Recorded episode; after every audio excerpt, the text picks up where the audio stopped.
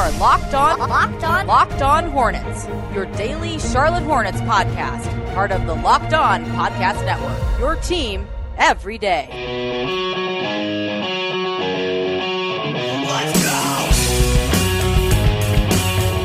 Welcome into Locked On Hornets here on this Friday. Charlotte Hornets news and analysis in your podcast feed every day, wherever you need it, whenever you need it. We will be there. I'm Doug Branson. Uh, David wrapping up his vacation, so no worries. David Walker stands. He will be back here uh, early next week to, to help me out here on the Locked On Hornets podcast. It is a Friday. It's cold. It's pre winter storm here uh, in Charlotte. They're calling for eight inches of snow uh, here in the, the uptown area. So uh, that could get very interesting. Uh, the grocery store is already devoid of bread and milk. Never understood that. I will be visiting uh, the grocery store this morning for sure, but it will be to acquire frozen pizzas, possibly some frozen burritos but uh, things that are very easy to. I'm not. I'm not dealing with bread and milk. Just give me some some uh, soda, maybe maybe some beer and some frozen pizzas. I'm good to go. Uh, we are part of the Locked On Podcast Network. Your team every day. Head over to iTunes, search Locked On, find podcast on the NFL, golf, fantasy sports. It's the fastest growing podcast network in the world. Uh, we'll get to some All Star voting talk. We got an update on the fan votes yesterday. So we'll talk about where Kemba Walker is and where everyone else is in the Eastern Conference momentarily. But first, let's talk about the game that happened last night in Detroit. The Hornets visiting the Pistons, and the Pistons coming away with the victory, 115 to 114. Uh, some good performances in here. Kemba Walker, 12 of 24 from the field, 32 points, 20 of those coming in the fourth quarter, uh, as well as Spencer Hawes, who hit the big three to tie it late uh, six of 13 from the field, 18 points, three of five from beyond the arc. Uh, he, a lot of fans questioning why he was in the fourth quarter over Roy Hibbert, but I think he silenced most of those critics. Marvin Williams also had a great performance, six of 11 from the field, 19 points. All those players crucial, especially uh, when Nick Batum wasn't feeling it from the field, and then he leaves the game uh, with a hyperextended knee so a right knee. So we'll get more information on his status. You know, uh, the the hyperextension is. Uh, I've heard it described as a catch-all kind of diagnosis. So, um, you know, until they look at the knee further and, give us more information, there's there's really no use even speculating on how long he'll be out. I do know that, and again, every injury is different. But I do know that Marvin Williams uh, had a hyperextension earlier this season, late in November into early December, and uh, he missed six games, uh, missed about nine, ten days. So again, every injury is different. It did, you know, he landed awkwardly. Looked like he landed maybe on on Roy Hibbert's foot or or or just came down awkwardly and went to the went to the bench immediately and started rubbing the side of that knee. So, it, you know, he, I don't think he had to be carried off the court or anything. So I don't know, um, but I'm no doctor. So I don't know, uh, you know, the severity of the injury or anything. I'm sure we'll get more word on that uh, today as the Hornets make plans to travel to San Antonio to play the Spurs tomorrow night.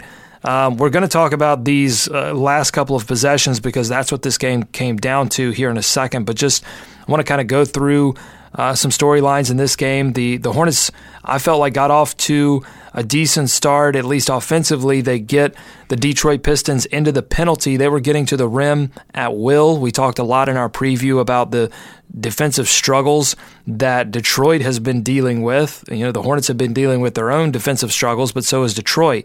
And they really attacked the rim. And I thought they did a good job of doing that. And they got both Andre Drummond and Jon Leuer in foul trouble. And so normally you would think that that would be a good thing for the Hornets' chance to win this game uh, because Drummond is such a force inside. Leuer uh, definitely uh, proficient at knocking down three pointers, and also he was inserted into the starting lineup to give them a boost uh, defensively. And so you're just adding to their trouble. But then enter Boban Marjanovic, a guy who has been playing about five minutes per game not getting much action, but he is. If you've never seen this guy, just search, just Google Boban. This guy has uh, hands the size of my head. He he makes Roy Hibbert look small in comparison, a lot like uh, what Enes Kanter made uh, Spencer Hawes look like in, in the previous game. Um, this Boban is just a, a physical specimen and in his limited time in this game, 22 minutes, he had an absolute impact. He went to work on the offensive boards. He ended the game with nine offensive rebounds, nine, 19 total boards, 15 points, and kept killing them on the same direct handoff set. It was uh, Tobias Harris, direct handoff to KCP. Boban comes up, flashes high post, sets the screen, and then rolls down. And KCP found him, killed them two, uh, three times maybe with that same set. And the Hornets just were not defensively ready. They weren't really defensively ready before Boban came into the game, but then that seemed to throw them in, in, into a complete uh, a spiral. And and the Hornets' second unit defense uh, was just an absolute. Uh, it was an absolute disaster. I don't think there's any other way to describe it. And when you compare the the second unit defense to the first unit defense, the difference is is stark. I mean, there's just there's misrotations, there's bad one-on-one play, and you know there have been some issues stopping superstars, and then there are issues like what happened last night, which is you just can't stop anyone. And I mean, you look at the, the, the percentages. Drummond was seven of fifteen. He was allowed to get way too deep into the post and and hit those hook shots. I mean, that's his offense. If you can force him just a little bit outside of the paint, the, then you limit what he can do offensively. He only had 25 minutes in this game because he spent the entire game in foul trouble, but he still comes away with 16 points and and nine rebounds. I just don't. There's no excuse for the Hornets to allow 115 points to the Detroit They can't keep anyone under 110. I mean, it's it's it's incredible how far this team has fallen defensively, and, you have to lay a lot of that at the hands of that second unit because the first unit has certainly had issues defensively, but nothing like what happens. I mean, they they allowed a 15 to six run and a 16 to four run the bench did for the Detroit Pistons, allowed them to continually extend leads and get back into the game at different points in this one. So, um, just a real tough, just a real tough game defensively. But Kemba Walker, uh, stellar again. As I said, 32 points. Uh, and 20 of those coming in the fourth quarter, but he was doing fantastic things all throughout this game, including drawing the three point foul to pull the game back within 10 in the at the end of the first half. This game was getting out of hand. Could have been a 20 point blowout, but you had moments like that where Kemba draws that three point foul, gets it back within 10, and, and suddenly they're in the ball game again. And he came back immediately and hit a three out of the locker room. And uh, well, you know he was on the court by that time, but you know what I mean. Uh, knocks down the three, and they started running the third quarter to get get back into things. Um, you had Roy Hibbert hitting the dream shake oh man, that might be a step back three look later on. Uh, it was a pretty it was a pretty neat move from Roy Hibbert, who, you know, I thought had had a really good game. I mean, he he had an impact. Only eight points. Uh, but he had three blocks. I thought he did a great job on the interior. And again, you could see the difference in terms of interior defense when he was in and when Spencer was in, because Boban got another shot to get back into the game when Drummond got into some more foul trouble, and Boban had to go against the starters in the second half, and and Roy Hibbert shut him down. And, and so again, you can see the the difference uh, between the two lineups. I think uh, defensively, and certainly having Cody Zeller in this game would have helped, but he was out uh, with um, still dealing with that concussion. It looked like he was working out pre-game, so we may be close to a Cody Zeller return, we will have to see. Uh, so Kemba, as I said, pulled this team back in it after the Nick Batum injury.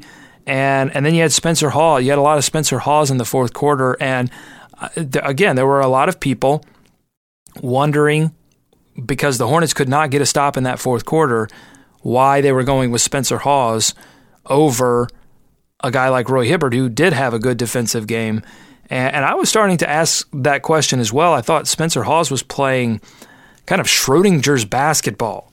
I couldn't tell at times if he was keeping the Hornets alive or killing them because he would he would make a great play on the offensive end and then immediately come back on the defensive end and, and, and have a lapse. But I don't think you can question it when you when you look at how the game ended, where he hits the big three. Again, this is the second straight game that Spencer Hawes has hit a, a late game three to tie it. Eight seconds to go. 113 113 tie after Hawes hits the three point jump shot. And you got to give it to Belinelli as well, who dove deep down and did that sort of LeBron James esque slinging the ball back after driving uh, type of pass. Belinelli, uh, outstanding pass. You know, he's still getting back into his shooting rhythm, recovering from that sprained ankle injury, but finding other ways uh, to impact the game. All right, so we get down to these final couple of possessions. Next possession, uh, the, the the Hornets have tied it. All they need to do is play a little defense, try to get this thing into overtime, and see what happens. Unfortunately, uh, they give it to Reggie Jackson. Reggie Jackson drives deep, and then we have a, a foul on Kemba Walker. And I know a lot of fans out there very upset about this foul call. Uh, it was basically a reach call, and uh, it was their second under two minutes. So Jackson goes to the free throw line and uh, knocks one of two, gives the Hornets a chance. But let's go back to this foul. Now, you know, look, I'm I'm very honest with you. I, I don't, you know, when I when I think something is something, I say it's something. And and I ha- I looked at this over and over, and in my mind, it was definitely a foul. Now, we could talk about should they have called it, you know, maybe let the players play after everything that had happened in this game. I mean, that fourth quarter was just back and forth, both teams knocking it down. Clifford said after the game that he didn't really like that stretch because, you know, the Hornets need to get stops and, they couldn't get a stop despite their offense playing stellar basketball in the fourth quarter. But you know, you could make an argument, hey, let the, let let them go at it. But I look at this and it was clear. I mean, he got the, you know, Kemba Walker did the dosey do, got the arm underneath uh, Reggie Jackson's arm, and it, it was certainly a foul by any definition of of that type of foul. So it was a fair call.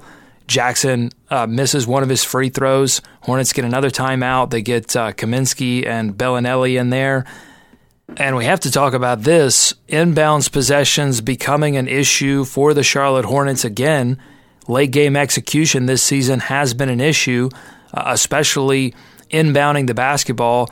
Uh, the, on the first attempt that they had to, to inbound on this final possession, Frank Kaminsky held it a really long time. I thought the five second call was coming when they blew the whistle, but instead it was a Marcus Morris foul away from the play before the ball was inbounded. And I believe so. Marco Belinelli get, gets a free throw out of this, and I believe that's tied into the uh, sort of hack a hack a Shaq type of rules changes that they made uh, to prevent any type of hack a Drummond uh, from happening. That that this results in a, a basically a, a I don't know if it's technically a technical free throw, but it is one free throw for the opposing team. So Belinelli. uh, gets a chance at this one, knocks down the free throw. Now the margin is only at one, so a two pointer wins the game.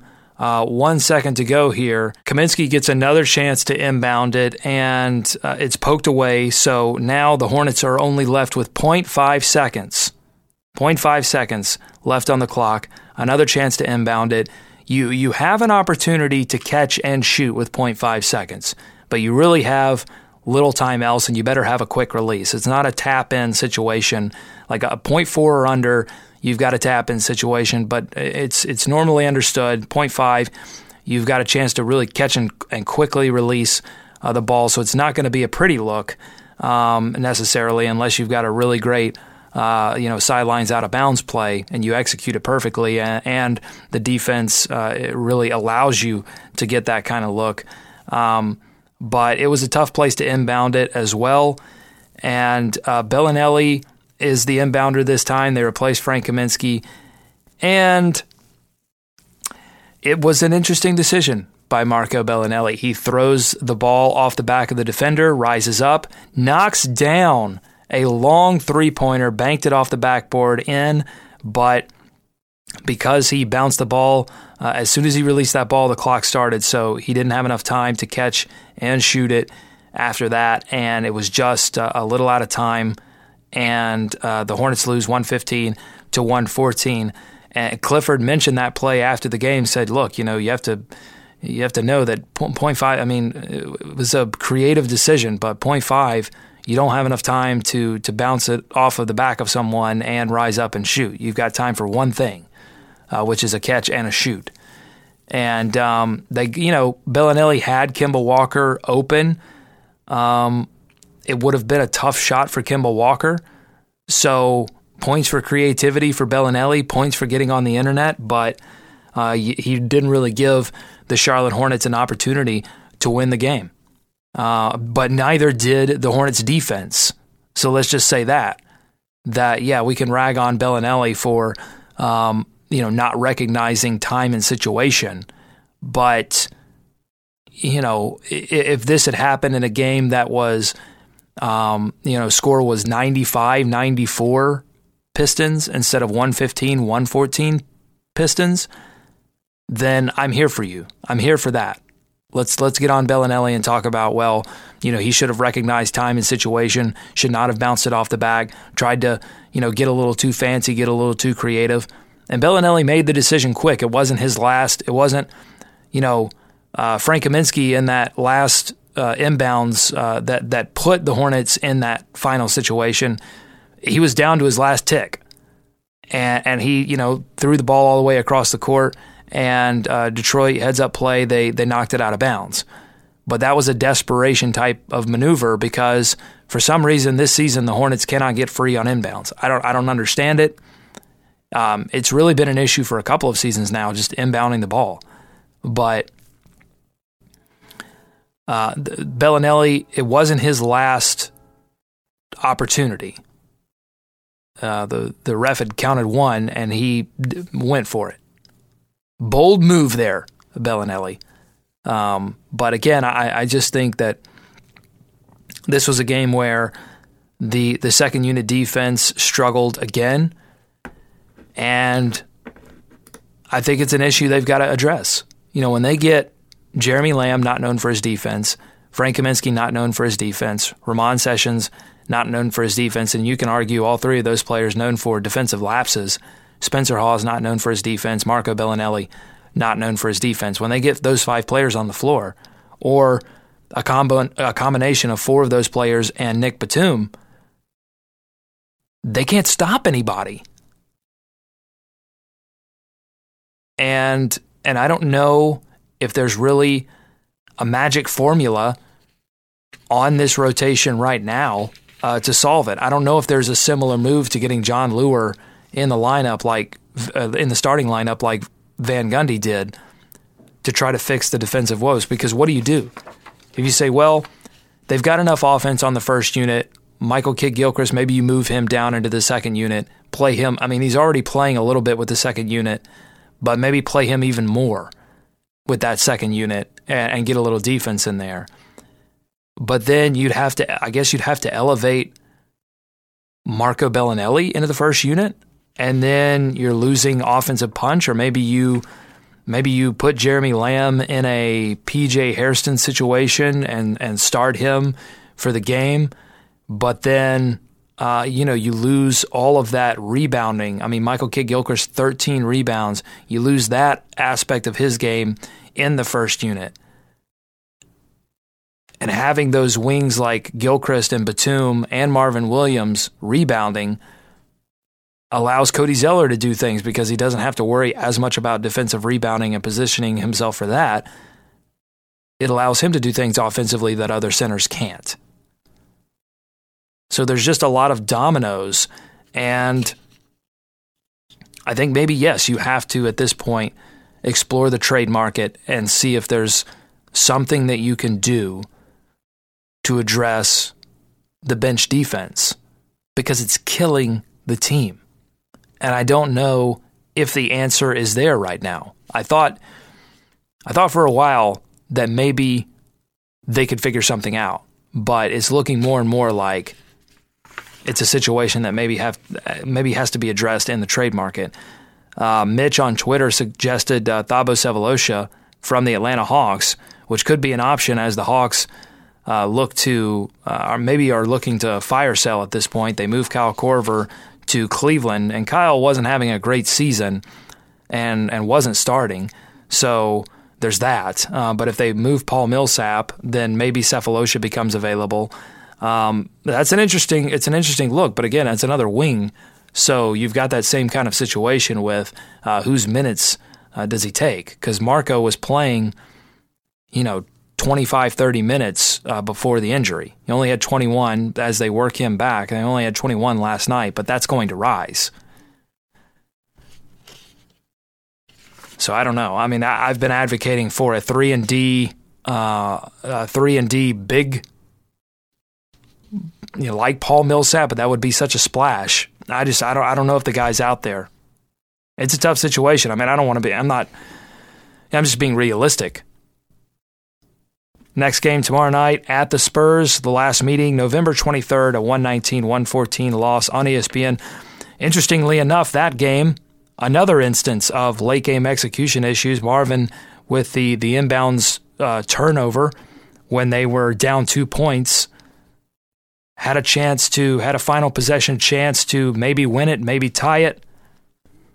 And again, the inbounds hurts them. They'll have another chance uh, in San Antonio to rectify that situation. Only two games against the Spurs this season, so they'll wrap up the series uh, tomorrow night. Make sure you're tuned in to at thehive.com and Locked On Hornets on Twitter at Locked On Hornets.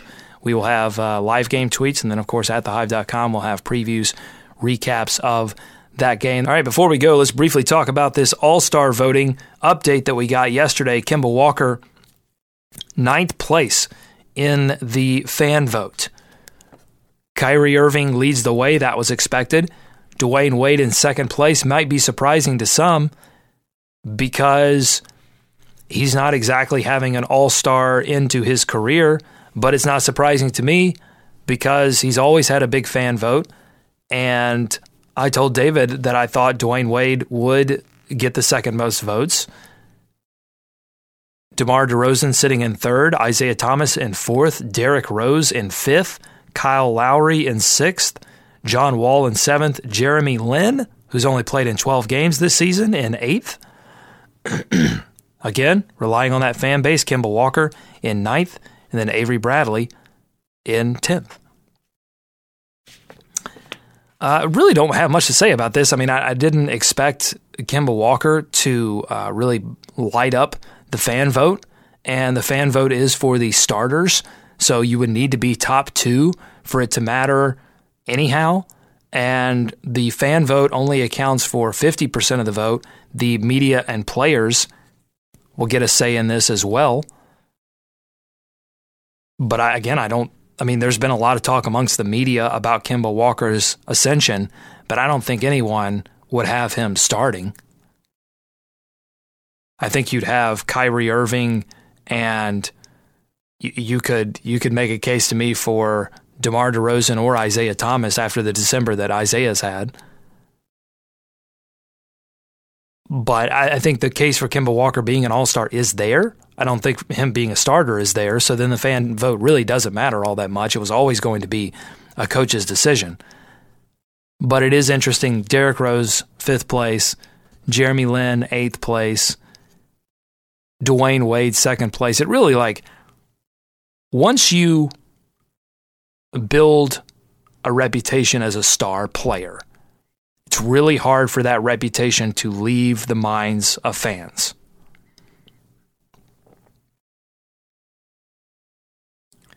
And and that's that's just where the fan vote is. And you have Zaza Pachulia in the West, second place, so there are some geographic considerations as well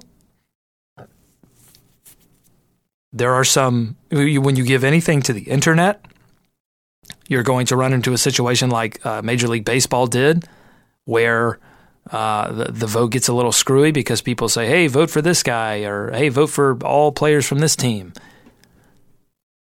Whenever you do a fan vote, you're going to open yourself up to things like that. And the National Hockey League went through it with. Um, uh, uh then, then they then the National Hockey League rescinded that fan vote, and and there was a whole uproar there. I just think that you know when you give things to the fans, you got to expect uh, kooky things to happen, and um, yeah. So if you're a fan of Kemba Walker, don't be concerned with fan vote because it's not going to matter anyway. That's all I'm saying. Uh, thanks for listening to Locked On Hornets here on the Locked On Hornets. Thanks for listening to Locked On Hornets here on the Locked On Podcast Network. It's been a fun week here with you and, and trying to uh, deal with what's going on with the Hornets right now defensively. Uh, that's been the big trend. Uh, hopefully, it turns around next week. Thanks so much for listening and sharing us uh, on Twitter and on Facebook. We really appreciate uh, you helping us get the word out here about the best Hornets talk anywhere. Shoot at your Hornets questions and thoughts to BuzzBuzz at LockedOnHornets.com. We're back again next week uh, for the entire team here at Locked On Hornets. I'm Doug. Go Hornets. Go America. Let's swarm Charlotte. So what if I like to stay up late watch TV. Don't blame it on caffeine.